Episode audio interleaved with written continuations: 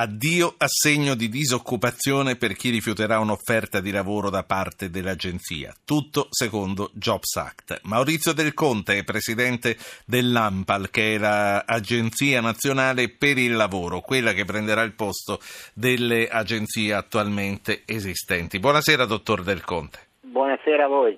Detta così fa paura a chi preferisce integrare l'attuale sussidio con qualcosetta in nero. Che cosa cambierà e soprattutto da quando nella gestione eh, generale della disoccupazione e poi anche nelle proposte di lavori alternativi, che magari non sono chissà che cosa, ma sono comunque lavori? Il principio che è stato rafforzato in questo disegno del Jobs Act è quello della cosiddetta condizionalità, cioè eh, il sussidio di disoccupazione viene erogato a condizione che il disoccupato accetti un percorso di ricollocazione. Percorso di ricollocazione che in buona sostanza significa essere preso in carico o da un centro per l'impiego pubblico o da un uh, operatore privato e eh, iniziare una serie di attività che vanno dalla formazione ai colloqui fino all'incontro vero e proprio con un potenziale datore di lavoro per trovare un nuovo, eh, una nuova occupazione.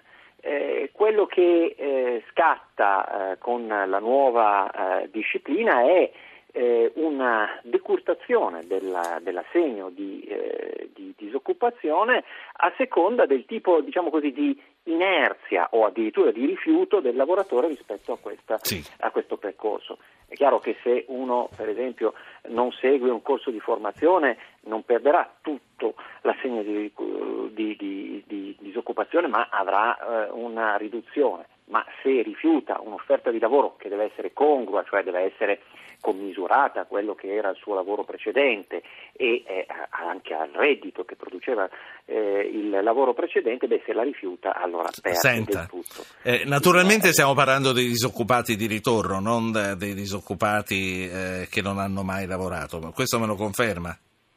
Stiamo eh, parlando dei disoccupati che hanno un sussidio, eh, quindi, quindi quelli che avevano io... un lavoro e che l'hanno perso. Esattamente, quelli che hanno, avevano un lavoro e che lo hanno perso e che quindi sono, oggi si chiama NASPI, eh, una volta si chiama disoccupazione per essere chiaro per, sì. eh, per gli ascoltatori. Il NASPI è quello che esce dalla riforma Fornero, giusto? Eh, dalla riforma si chiamava ASPI, adesso si chiama NASPI perché Senta. è la nuova ASPI. Ma no, no, non perdiamoci, non, il concetto è quello. Esatto, non perdiamoci nelle sigle. Oggi come oggi eh, quanto si prende di disoccupazione e quanto a lungo quando si perde il lavoro? Allora, eh, oggi come oggi eh, rispetto al, appunto, al passato, quindi con la riforma del Jobs Act, la disoccupazione è eh, al massimo di 24 mesi, però è una disoccupazione che, eh, cioè una disoccupazione nel senso l'assegno di disoccupazione, si prende per 24 mesi ed è diventato universale, vuol dire che si eh, estende a tutte le categorie eh, dei lavoratori, mentre una volta era limitato eh, a soltanto a determinate categorie, tipicamente eh, i lavoratori dell'industria. quindi è diventato uno strumento universale, eh, ma diventa anche uno strumento che eh, dal, terzo mese, dal terzo mese in poi incomincia a eh, scalare, quindi la quantità eh, dell'importo erogato si riduce. La quantità, mh, tanto per darci dei punti di riferimento e per capire un po' tutti, anche chi non ha avuto fortunatamente problemi di questo tipo, quanto, quanto si prende rispetto a ciò che si guadagnava? Si prende il 75% della, dell'ultima retribuzione con dei tetti che sono stati eh, aumentati rispetto al vecchio sussidio di disoccupazione e come dicevo però questo 75% incomincia a scendere a partire sostanzialmente dal quarto mese, del, di, di poco ma ogni mese si riduce.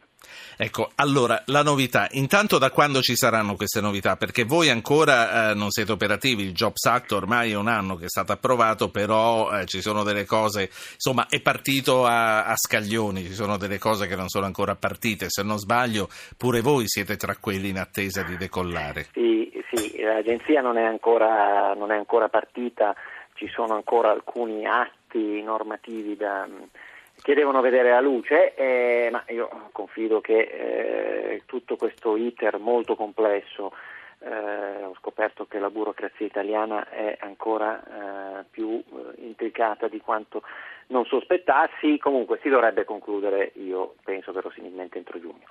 Eh, teniamo presente che però gli ammortizzatori sociali ci sono già, non è che siano certo. una novità introdotta eh, dal Jobs Act e, e comunque eh, c'è eh, un sistema che eh, già adesso in teoria potrebbe far scattare questa condizionalità, la realtà è però che senza un'agenzia nazionale che fa un controllo e che mette in contatto l'INPS, cioè l'istituto che effettivamente eroga la disoccupazione e i centri per l'impiego o gli operatori privati. Cioè certo, quindi ci vuole qualcuno che glielo va a dire all'Inps che quella persona che si sta rilassando un po' troppo. Senta, eh, faccio parlare Andrea di Livorno, poi la saluto. Andrea, prego tutto ciò che è stato detto finora, vedi misure CITES, vedi adesso... Um, fatica, sto faticando a capire quello che dice Andrea, può allontanare la bocca dal microfono per favore? Allora dicevo, eh, tutto ciò che è stato detto finora, vedi prima sul CITES e adesso il Job Act, sono misure chiave, chiave, chiave della BCE, chiave della Commissione, eh, della Commissione europea Senta, eh, Andrea, lei mi deve perdonare, ma non si capisce quello che sta dicendo. Probabilmente non è colpa sua. Ehm, provi, ha detto. ora? Ora sì? Un po' meglio. Ha detto sono eh. misure recessive, chiave della BCE e della Commissione europea, che non fanno altro che confermare la linea eh, ultraliberista di questi governi, riferendomi al Jobs Act, basti vedere cosa è stato fatto sull'articolo 18, che sì. adesso eh, col discorso appunto di, di questo assegno di, di, disoccupazione. Sono misure ultra recessive che non solo eh, portano appunto alla recessione, ma porteranno pian piano in tutta Europa, in tutta Europa a tutto ciò che si sta vedendo finora, muri e guerre tra poveri. La ringrazio. Grazie a lei. Eh, sono, sono discorsi questi che andavano bene prima di approvare, poi ora che è stato approvato il Jobs Act si va avanti e questa legge si applica. Mm, il signor Andrea da Livorno del Conte. No, soprattutto non capisco in che cosa, ci si, che cosa ci sia di recessivo nel cercare un posto di lavoro, cioè nel aver creato un sistema che aiuta i disoccupati a trovare un posto di lavoro. Cioè, a me pare che sia molto peggio rimanere parcheggiato in un assegno di disoccupazione fino a quando... Lo penso anch'io. E poi, eh, anche per concludere, mi corregga se sbaglio, ma gli altri già lo fanno questo. La Germania già lo fa. Noi lo faremo alla tedesca. Noi cerchiamo di allinearci alle migliori esperienze mondiali, europee e mondiali su questo terreno, quindi francamente io credo davvero che sia importante eh, cercare di trovare un nuovo posto di lavoro, non quello di finire in un assegno che poi alla fine eh, si esaurisce e lascia la persona e la famiglia nella totale disperazione. Ne sono convinto anch'io. Eh, Maurizio Del Conte, presidente dell'AMPAL, l'Agenzia Nazionale per il Lavoro. Eh, se potrò la disturberò anche in futuro quando partirete per capire come, come sta andando su strada questa cosa che al momento è ancora nelle intenzioni. Ve lo auguro e lo auguro a chi sta cercando lavoro. Auguro loro soprattutto che al contrario di quello che ha detto il nostro ascoltatore sia una cosa che funziona e, e, che, porti, e che porti lavoro. Insomma.